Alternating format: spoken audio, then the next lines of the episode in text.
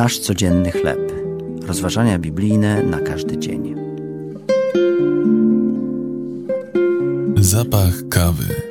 Tekst autorstwa Adam R. Holtz. Na podstawie listu do Efezjan, rozdział czwarty, wersety od pierwszego do piątego oraz od dwudziestego piątego do trzydziestego pierwszego.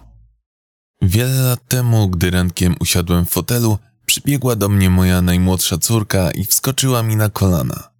Uścisnąłem ją po ojcowsku i delikatnie pocałowałem w głowę, a ona pisnęła z zachwytu.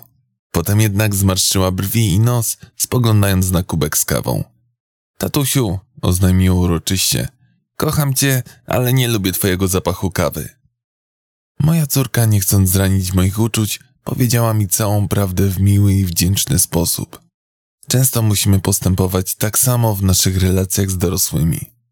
W czwartym rozdziale listu do Efezjan apostoł Paweł zwraca uwagę na sposób, w jaki odnosimy się do siebie nawzajem, zwłaszcza gdy chcemy wypowiedzieć trudne prawdy. Z wszelką pokorą i łagodnością, z cierpliwością, znosząc jedni drugich w miłości. Pokora, łagodność i cierpliwość tworzą fundament dla naszych relacji. Pielęgnowanie tych cech charakteru pomoże nam mówić prawdę w miłości i przekazywać ludziom to, co może budować, gdy zajdzie potrzeba.